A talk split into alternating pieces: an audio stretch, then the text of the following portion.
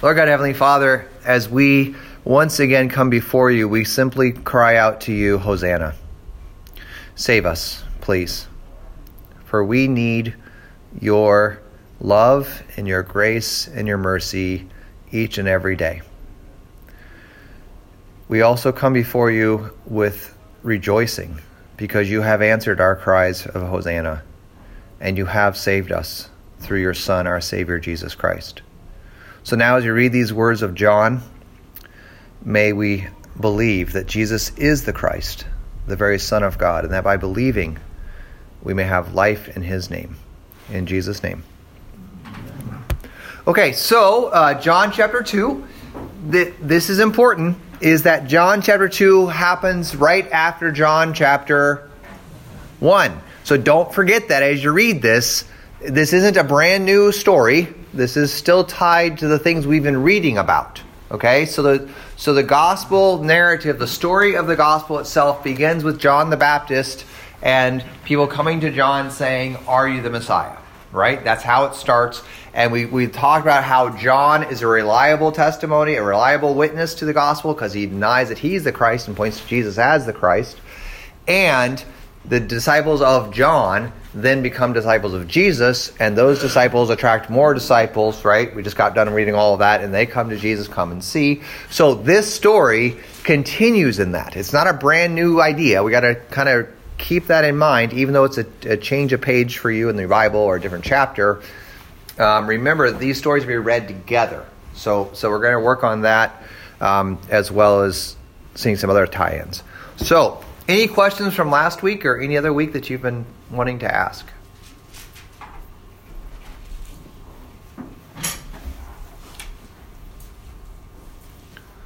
Everyone's just eating donuts, which, you know, that's good.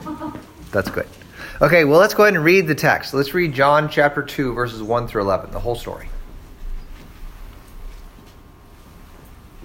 On the third day, there was a wedding at Cana in Galilee, and the mother of Jesus was there. Jesus also was invited to the wedding with his disciples. When the wine ran out, the mother of Jesus said to him, They have no wine.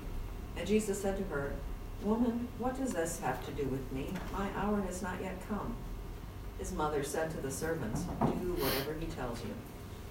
Now there were six stone jar, water jars there for the Jewish rites of purification, each holding 20 or 30 gallons. Jesus said to the servants, Fill the jars with water. And they filled them up to the brim. And he said to them, Now draw some water out and take it to the master of the feast. So they took it. When the master of the feast tasted the water now become wine, and did not know where it came from, though the servants who had drawn the water knew, the master of the feast called the bridegroom and said to him, Everyone serves the good wine first, and when people have drunk freely, then the poor wine. But you have kept the good wine until now. This, the first of his signs, Jesus did at Cana in Galilee, and manifested his glory, and his disciples believed in him. Thank you very much. Okay, like I said, very familiar story. Um, we've heard it. We we read it in church. We talk about it. We make stuff up about it sometimes. Okay, so number one, what is the focus of the story? The miracle. Yeah, it's the miracle. So he does what? Water and wine. But what's the point? Why is Jesus? Why is John telling us this story about Jesus? It's the first of his signs, right? Yes, good. It's the first of his signs. So go to John chapter 20. John chapter 20, the last the second to last chapter of the gospel. Verse 30.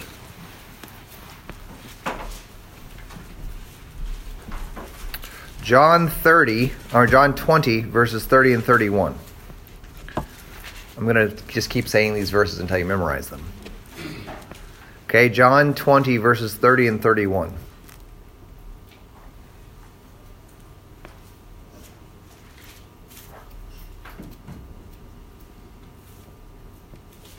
And Jesus did many other signs in the presence of the disciples which were not written in this book. But these are written so that you may believe that Jesus is the Christ, the Son of God, and that by believing you may have life in his name. Okay, so there, Jesus did many other signs in the presence of disciples that are not written in this book, but the signs that are recorded in this book were written why? So that you may believe that Jesus is Christ, the Son of God, by believing you have life in his name. So, why is this sign in the Gospel of John? Right, so that you may believe that Jesus is the Christ, the Son of God, and that by believing you may have life. Okay? So, don't forget that as you read this, that this is not a story about other things. This is a story that you may believe that Jesus is the Christ, the Son of God. That's the point. This story is to identify Jesus as the Christ, right? Which remember, that's the Old Test. That's the word Messiah in the Old Testament, and the Son of God. Okay, and we'll see what that means as we go through the book.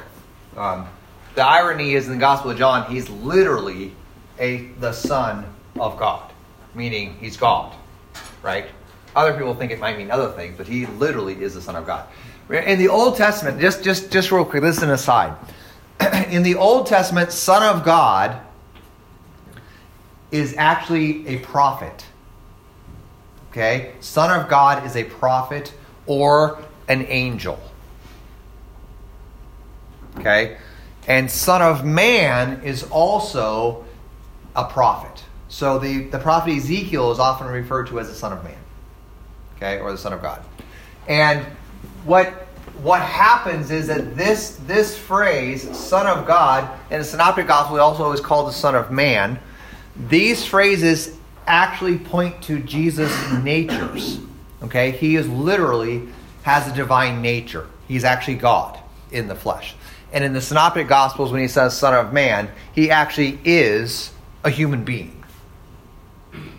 Does that make sense? They, they are symbolic terms, but they're also revealing who he truly is. Okay? So we're learning how Christ is, that Jesus is the Christ and he is the Son of God. Now, don't forget, go back. It's really, the Lutheran Study Bible makes this really hard to do because there's a whole page between them. But if you go back to the previous verse, or previous three verses, I guess you would say, go back to 49, 149. Nathanael answered, Rabbi, you are the Son of God. You are the King of Israel. And remember, King of Israel is one of the things the Messiah is going to be. Remember, we talked about this last week? That the Messiah is the anointed King of Israel. So when, when Nathanael says to Jesus, You are the, the King of Israel, you are the Son of God, this is exactly the point of the gospel. That you may believe with Nathanael who Jesus is. So this miracle is going to continue to show us how, how Jesus is who he claims to be. He is the Messiah, he is the Son of God. How are we going to see this in this miracle? Does that make sense? So that's the point of the story. Susan. I have a question. Yeah. Regarding the end of thirty-one. That by believing you may have life in his. Yeah. Why is this may? Will. Um, geez, hmm. Well, okay. This is a, this is one of them translational issues. Okay, may does not mean it it might not happen. May simply means the reality of the future possibilities. Okay, it it's like hmm. There, there, it's really hard to translate results because in most languages, even in Amer- in English, but we don't we don't realize this. Future is always uncertain. The future is always uncertain in language. If you look at linguistics, future tenses are always one of the tenses of uncertainty, right? There are different ways to say uncertainty in, in language. One is, eh, it might happen, right? And the other way is their future tense is always a tense of uncertainty. It's just one of the uncertain tenses. Okay, the past tense is a tense of certainty. It happened, right? So in the future, we say it will happen or it may happen. That there actually isn't a difference as far as whether or not it's going to happen. It just is preserving the future idea of we'll see what happens next. But in this case, may does not mean might, may or may not. It simply means that the result of believing is that you will have life. But it's, it's a future movement, and therefore the Greek preserves the uncertainty of the future. It's just the way the language works. And so they translate it that way, which is kind of weird sometimes. You'll actually see this throughout the scriptures is that if they if they translate reflecting the Greek tenses of the verbs, we'll get some weird English phrases that we think, what? But it doesn't mean may as in you might not. It just means may as in that it's the future. So basically, just means future. It doesn't mean uncertain future. It just means future. That kind of like hope. Yeah, we hope. We hope in the resurrection. It's going to happen. Kind of like permission. Permission? No, that's that's actually a different. That's a totally different idea. Um, it's the same English word, but not the same in Greek.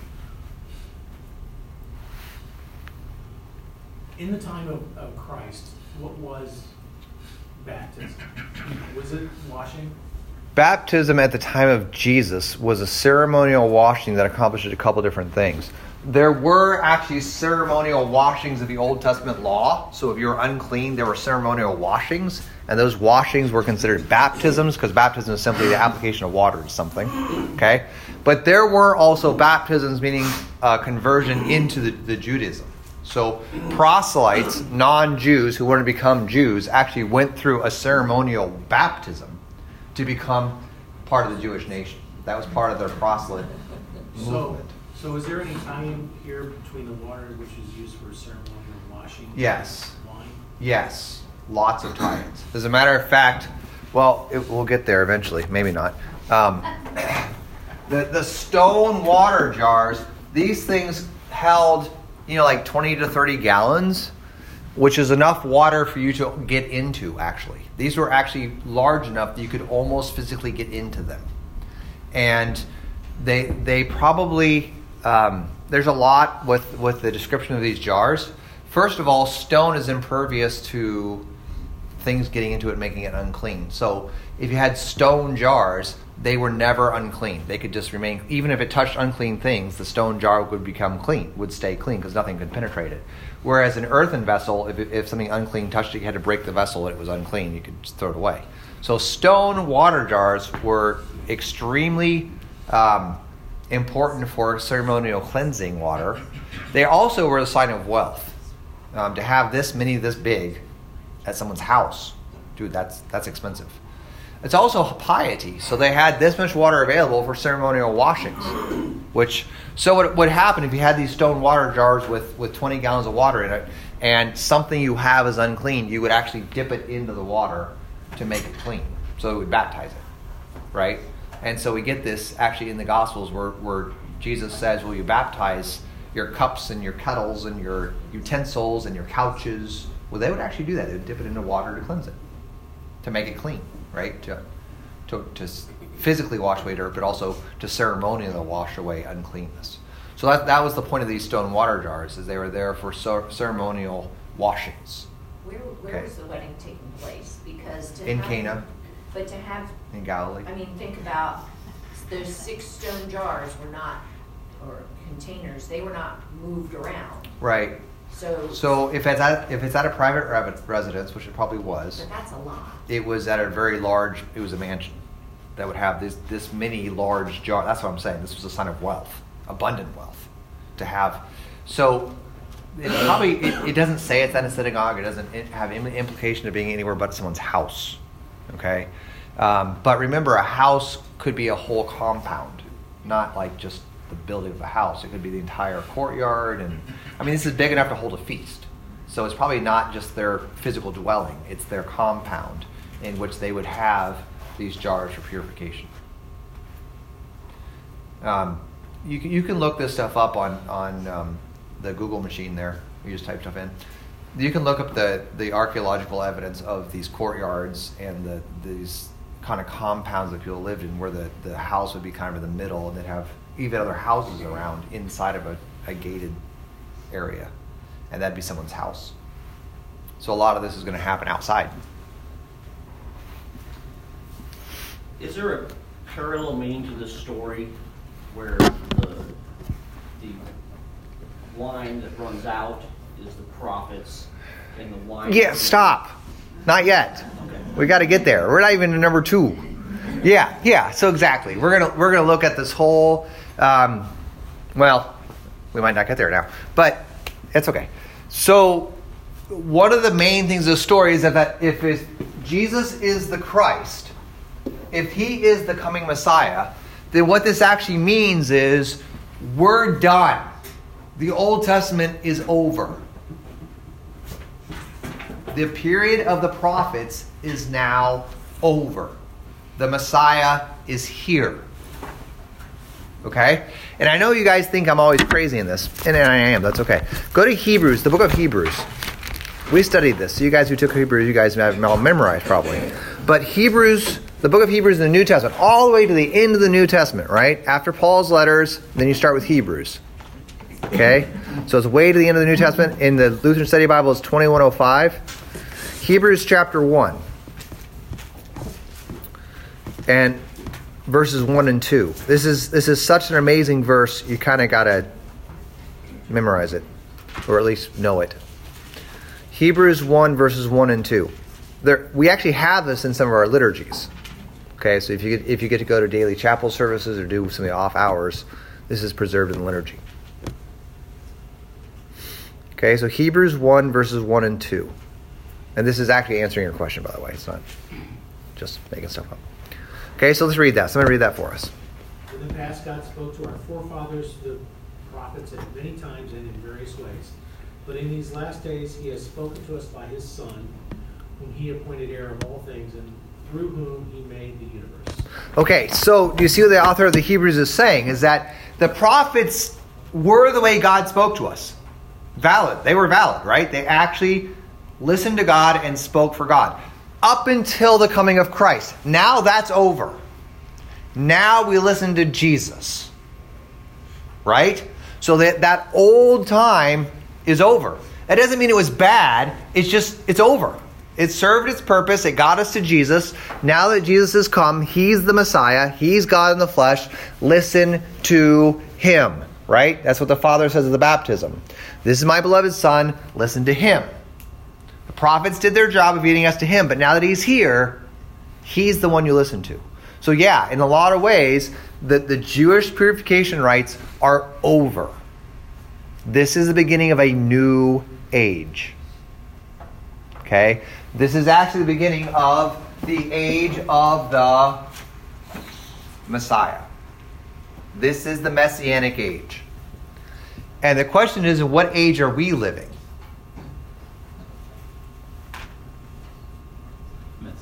We're still in the Messianic age, which will last until he comes again. And then we'll, we will be with him in the eternal kingdom of his Father, right? That's the next age. But until he comes back, we're still living in this messianic age where the death and resurrection of Jesus is what rules us. That's who we are. Right? And we anticipate our Messiah coming back. Does that make sense? Exactly. so, number two, who is present at this wedding?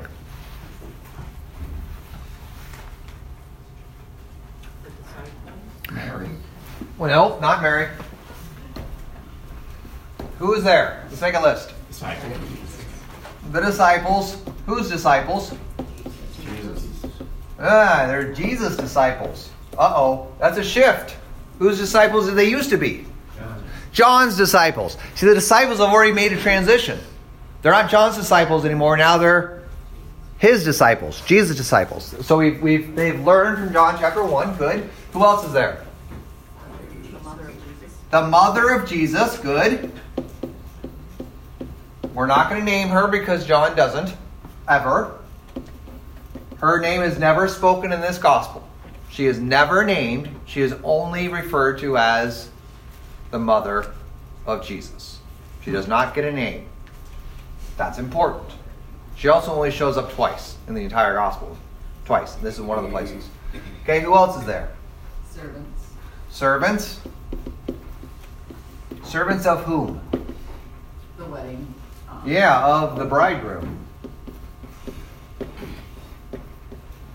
Interesting. Who else? Master of this feast. Okay, the master of ceremonies, right? The MC.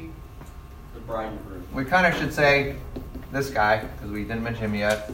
Jesus is there. Bride, The bride and groom. Nope. bridegroom. The groom is there. Who's not there? Bride. There's no bride. This is important. There's no bride ever in this story. Something's very wrong here. There's no bride. We have a wedding with a groom, but no bride. Do you have any idea where we're going to find a bride in the Gospel of John?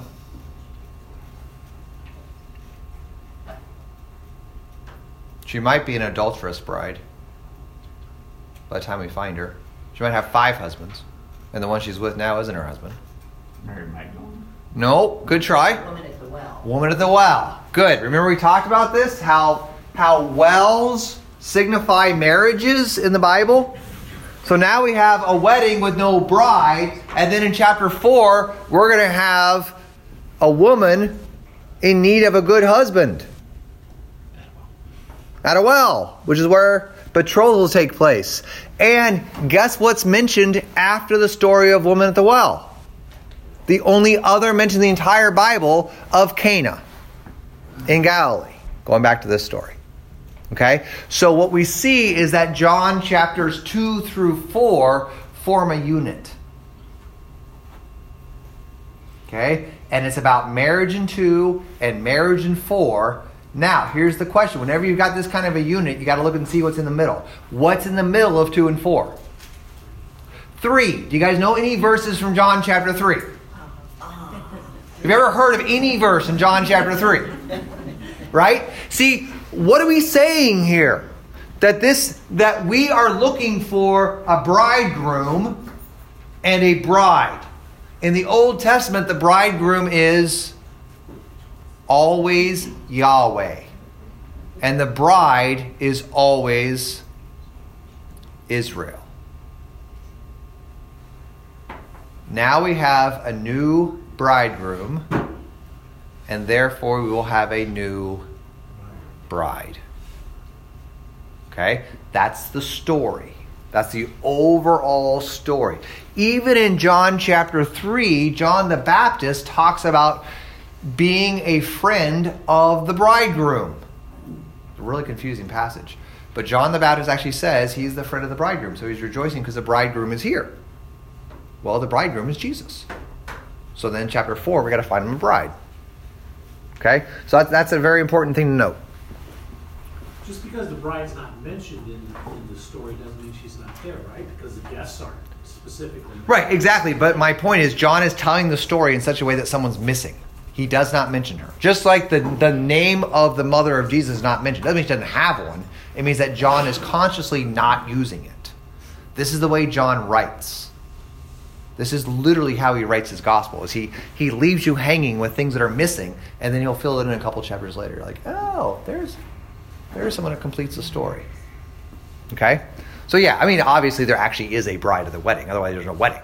But John doesn't tell us the story with the bride included. We're looking for the bride. If you read the story, you're like, there's well the, where's the bride? Where's the wedding? We're at a wedding feast, and there's actually no wedding. There's no mention of a bride. There's no mention of marriage. It's just a wedding feast. It's kind of weird. Who is this master this? Nobody has any idea. Yeah, It's the party plan. his name is Joe. Yeah, we don't know. It's it's this weird term. He's the guy that he was like the best man. He would have been in charge of the of the wedding re- reception, or so it's probably John the Baptist if you want to say it's anybody as far as a character. He owns weddings arrests. Yeah, he's he's the guy in charge of making sure the bridegroom is taken care of. He seems of some Significant. really high importance because the wine is brought to Him. and Well, he'd be the one in making sure that the wine is taken care of. He'd be the steward of the of the feast. So, I mean, now we're now getting into all kinds of steward language, which would be pastors and yeah. So this is the third day of a seven-day wedding feast. This is the third. No. Well, hmm. What the notes say. Yeah. No. So when does the actual ceremony take place? So the so the wedding feast was about a seven day feast, kind of. I mean, this is all kind of. It's like saying to us, everybody did this. Well, not everybody does it, but that generally weddings took seven days. So and and when the actual nuptials and, and all that kind of stuff took took place changes over time. But it's basically a week long wedding feast. We don't know what day of the feast this is. Um, the third day is not a reference to the, the time of the wedding feast. Um, well, let's just do it now. So, third day. You guys are think I'm nuts time we're done with this. The third day. Let's just let's just count the days. This is the only time in the Gospel of John we're going to do this because otherwise it doesn't make any sense. But so go back to John chapter one, verse 19. That's the beginning of the actual story, right? One through 18 is an introduction. So 119 is day one. Okay? See that? First day of the story, John 1, verse 19. Chapter 1, verse 19. That's the first day because that's when the story starts. Okay? John 1, 29 is the next day. That's day 2. Okay, John 1, 35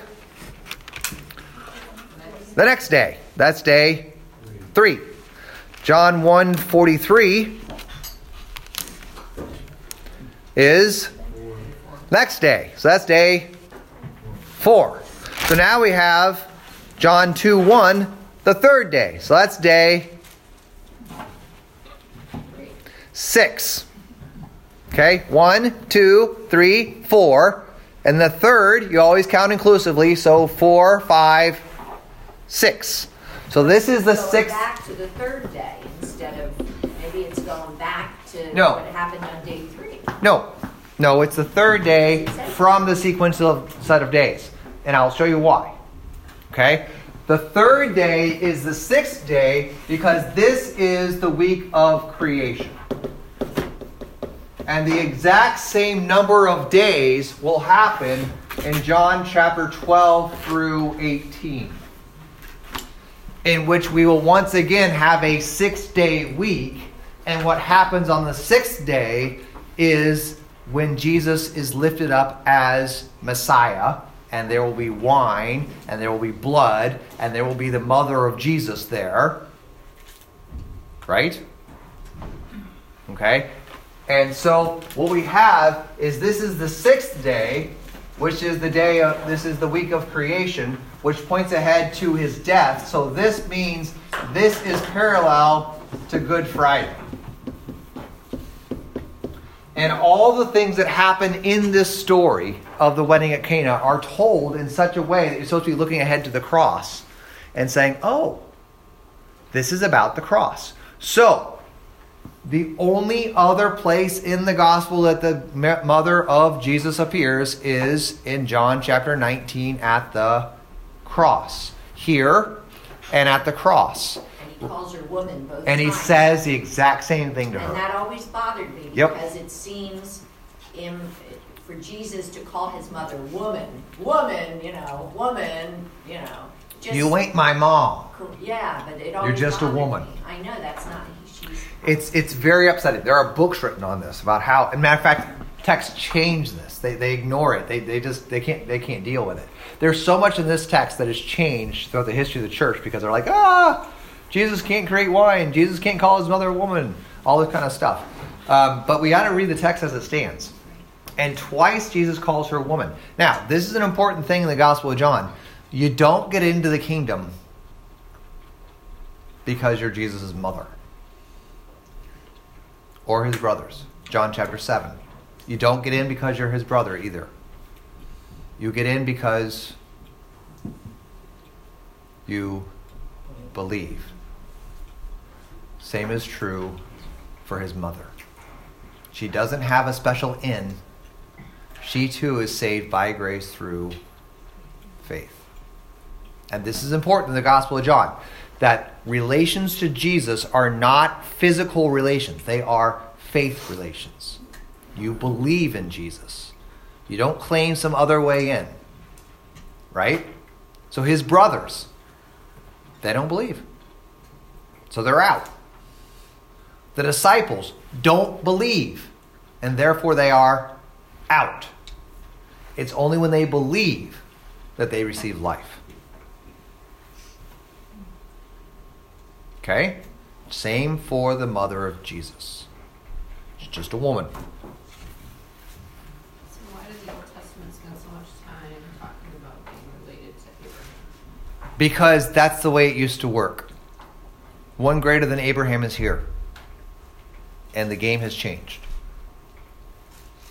So the good news about Abraham is you could you could say, well, I'm in because I can trace my blood lineage to Abraham. The bad news is not everyone could trace their blood lineage to Abraham. Now with this one, his blood is for all nations. It supersedes the blood of Abraham. So Galatians chapter 3, this is Paul's whole point, is that even when it was blood relation to Abraham, that was actually supposed to be for all nations. Well, now that the one who fulfilled the promises to Abraham has come, anyone who believes in him is now a child of Abraham. So faith in Christ now equals child of Abraham because he's the fulfillment of all the promises given to Abraham. That's Galatians chapter 3. Okay, and if you're at the end of Galatians 3, that's actually what Paul says. So now, all who have faith in Christ Jesus are sons of Abraham. Okay? How did all this theology evolve around this book of John? Well, John is awesome. How did this, how did this, is there a history to this, how this evolved? Well, well, hmm. Interesting word you're using. insights got to this point? How did it get to what point? Well, you, you get from the third day to the sixth day, and then you get to creation, and then you get to, Okay, first, that's a good question. First of all, this isn't weird. This is how Jews were reading and writing text at the time. They wrote with all of this symbolism built into their, their thinking. When they said third day, everyone, oh, third day. You mean the day that, that Moses went up to Sinai in Exodus chapter 19, it's the third day. You mean the day that, that Abraham sacrificed Isaac on Mount Moriah, it was the third day. Okay, so third day is already huge in their minds. Now we're going to add the resurrection of Jesus on the third day. So now third day continues to be huge in our minds. They also always did things based on the days of creation. Okay, even the Ten Commandments are given based on the days of creation. The third day, right, the third commandment, you shall remember the Sabbath day and keep it holy. And then it says, For in six days God created the world, and on the seventh day he rested. Now, of course, we know that those six days were, were billions of years, so what God actually says is your week lasts billions of years long. Oh, no, wait, that doesn't make any sense. See, the, the Bible believes that creation took how long? Six days. What? How long were those days? Same length as our days are now. Right? That's the way the Bible is written. So when they talked about a number of days, they would have actually counted. They would have been counting these things, going, oh, one, two, three, four plus three is six. This is the sixth day. That it was normal. Okay? And John does this again in John chapter 20. Do you know what a day the resurrection is in John chapter 20? Count inclusively. Four, five, six. Same with the resurrection on the third day, Friday, Saturday, Sunday. Right? What day is the resurrection in John chapter 20? Eight. The eighth day. Right? The eighth day, which is the first day of the new creation. So these these all these numbers, we think, oh, you're finding something weird. No, this is just the way that they wrote and thought. And and a lot of these these symbolic numbers were just natural. We do the same thing all the time in our writing and reading. We just have different metaphors. Okay? So like if you said, well, since 9/11, airport security is just annoying, right Al? Oh, no, I love it. Yeah, exactly. and and and a thousand years later, someone's like, "What's this 9/11 thing? Nine plus eleven is twenty, and so they had this duality of decades. And it's like, no, no, no. Everyone knows, without even explaining it, what 9 11 is. Except my daughters don't. They didn't see it. Right? They've only read about it in history books. So now we're, we're losing generations that go, oh, yeah, I remember where I was. I remember what happened. I remember the day. I remember what I felt like. I remember what I thought. Right? And so the symbol gets, gets harder and harder to explain.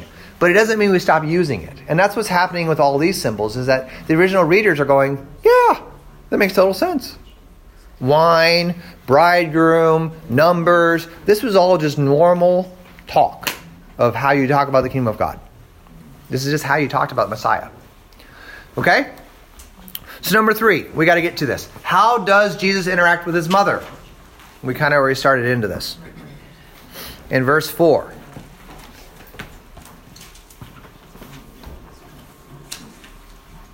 He calls her woman. Okay?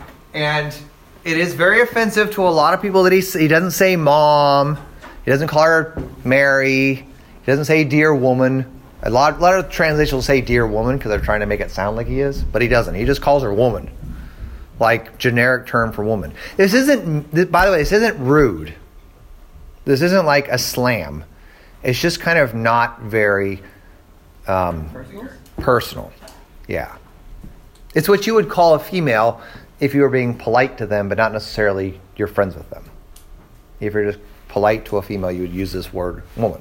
So it'd be more equivalent like a ma'am or Yeah, ma'am. Kind of, but not even that nice.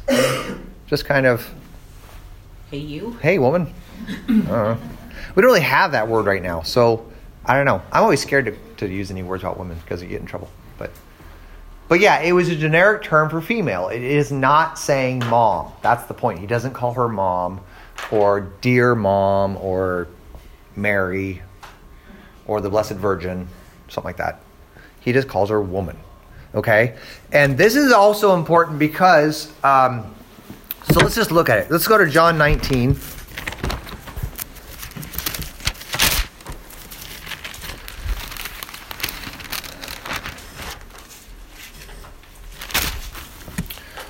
John 19, verse 26 and 27. Were men at that time allowed to call another man's wife by their name? Or was this a term maybe used? You know, I've never read anything that would go that direction with it. Um, but you, I mean, people called their mom mom, or you know, the affectionate term for mom. Then, um, yeah, they talk to each other using names. Yeah, they did. I'm like, I'm trying to think through anything that would pre- preclude that. I don't think so. I think that was yeah, it was fine. So let's go to John 19 verses 26 and 27. When Jesus this is on the cross, right? Jesus is on the cross dying. When Jesus saw his mother and the disciple whom he loved, both unnamed in this gospel, right? Two unnamed characters. Very important. Two unnamed characters. John, the author of the gospel, is the disciple whom Jesus loved, and his mother, we know her name to be Mary. Neither of those names are ever used in this in this gospel. Okay? When Jesus saw his mother and the disciple whom he loved standing nearby, he said to his mother, Woman, exact same word. Behold your son. And then he said to the disciple, Behold your mother. And from that hour, the disciple took his to his own home. So, this this wedding at Cana and that incident are to be read together. The disciple whom Jesus loved is probably the unnamed disciple of John that follows with Andrew, and so he's present at the wedding feast of Cana. The woman, right, woman is his mother, which is also present. And we also have this, this phrase, which is the next question My hour has not yet come. And whenever, so question number four, when is his time? He says, My hour is not yet come. Every time in the Gospel of John, when Jesus talks about his hour, it's always a reference to the cross. Always. Whenever Jesus says, My hour, it's always a reference to the cross. So he is saying to Mary, right, to his mother, he is talking about the cross that the fulfillment of his, of his job as Messiah is going to be on the cross. Okay? And the reason this is so important is because this actually shapes the way that you read the rest of the story. The whole water into wine miracle is the cross. It is getting us to the cross. And that's how we should read it. Okay? Is it significant to have three Marys at the cross? Yeah, we're going to get to the people at the cross when we get there. There's there's how many people at the cross? I was just talking about the three Marys. Yeah, there's three Marys. There's John, Centurion, five. There's a lot of five people going around the Gospel of John. You'll find that out. There's a lot of fives. Five is a very significant number in the Gospel of John. Um, there's, yeah, there's five books of the Torah, right? Five pillars, all kinds of fives. So, Why does Jesus, I know he's the oldest, but he Yep. has brothers and sisters. uh huh. Why does he decide that this disciple should take care of his mother? Because this disciple is a Christian, his brothers aren't. So this is now the church. So Jesus is actually giving the church to the apostles, and we'll get there when we get there.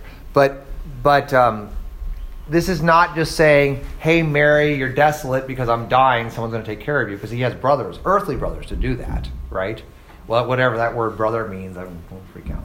But um, earthly brothers could take care of Mary. He has brothers, right? Or he has guys that live with Mary, right? That are his brothers. That's not the point. The point is that they're not Christians. John is a Christian. So he's entrusting his mother. Again, we have this whole the important relationship is not your physical bloodline. The important relationship is in Christ. It's a new idea of family. It's a new idea of Israel. It's a new idea of God. Is that children of God are through Christ, brothers and sisters are in Christ, Israel is now in Christ. Does that make sense? So he gives his mother Mary to a Christian, his brother in Christ. Yeah, we'll get there.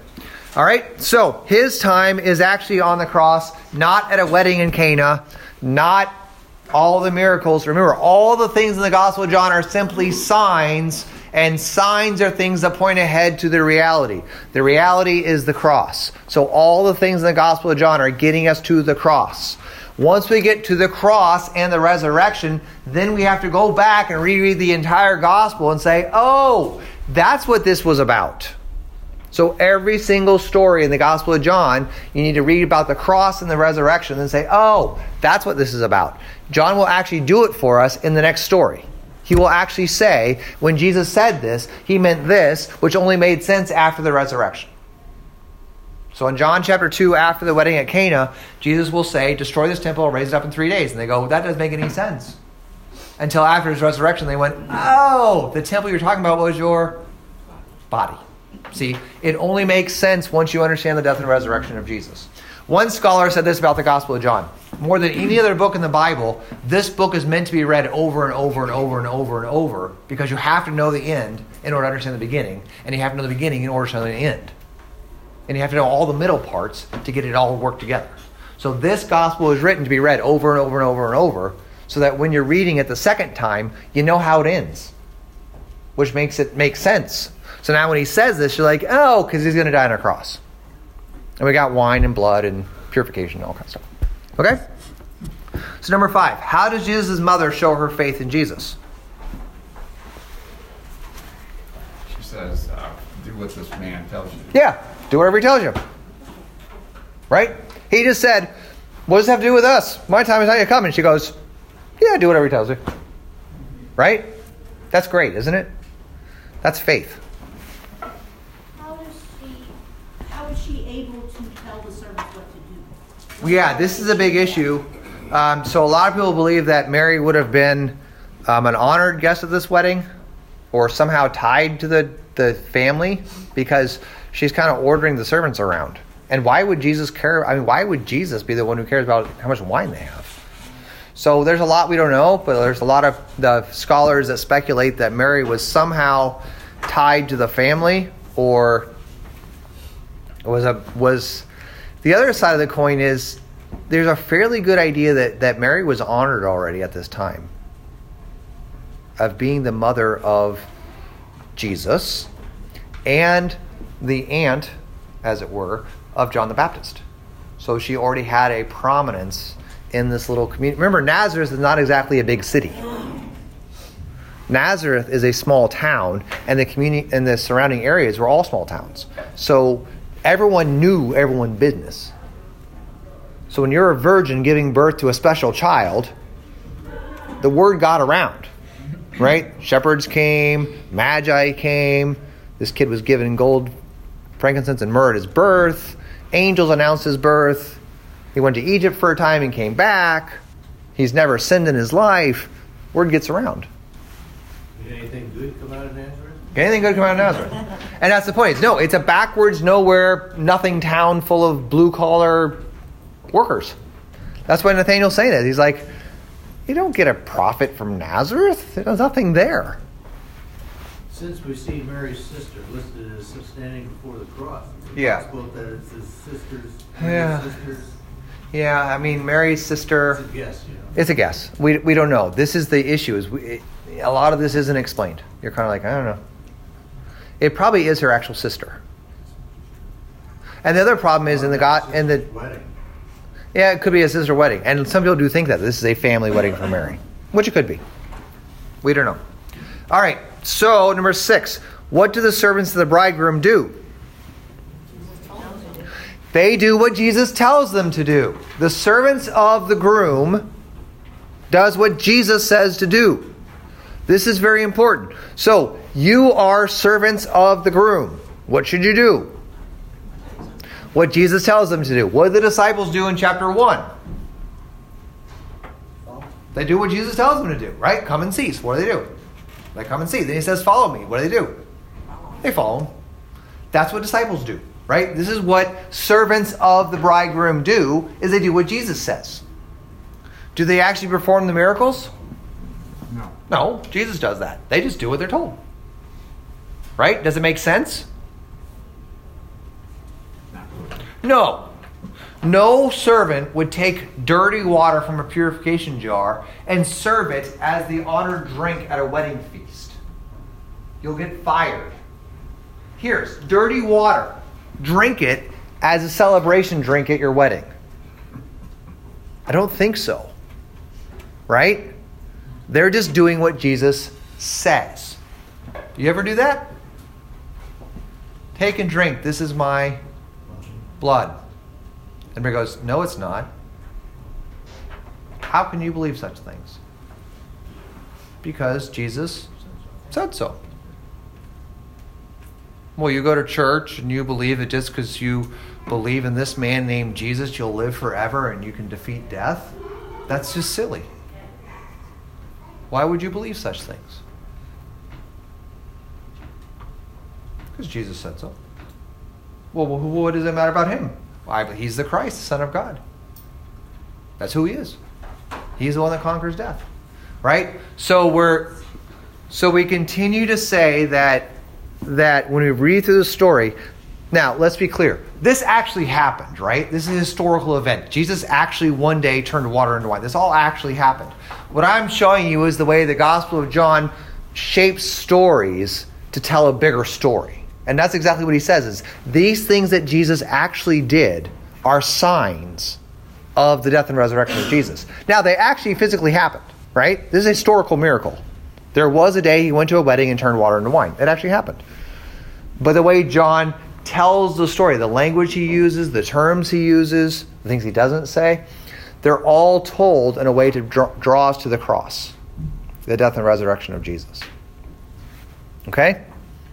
Questions or thoughts? You guys okay? You seem tired and cold. Is, is calling her woman a defining point where he's the one going to the cross taking care of her now? She's been taking care of him in the past. Yeah. So Yeah. Using that term of endearment. Yep. Yeah, there's a lot of people who see this as the end of things and the beginning of something different. Leaving father and mother. Right. So now, and there are there actually are commentators who will say that that this is him saying, "You're not my mom anymore. I'm now your Savior. It's changed, right? This is the beginning of his public ministry. So, the other thing we should say before we get too far um, is that this is only in John. This miracle is only in John. And part of the reason is is because John concentrates on the time of Jesus before the arrest of John the Baptist. Whereas the synoptic gospels really concentrate on the time of Jesus after the arrest of John the Baptist. Okay? And that actually changes the events and the public ministry of Jesus. The public ministry of Jesus in John is actually quite private. Like, this isn't actually happening in front of a bunch of people. This is just those who are there.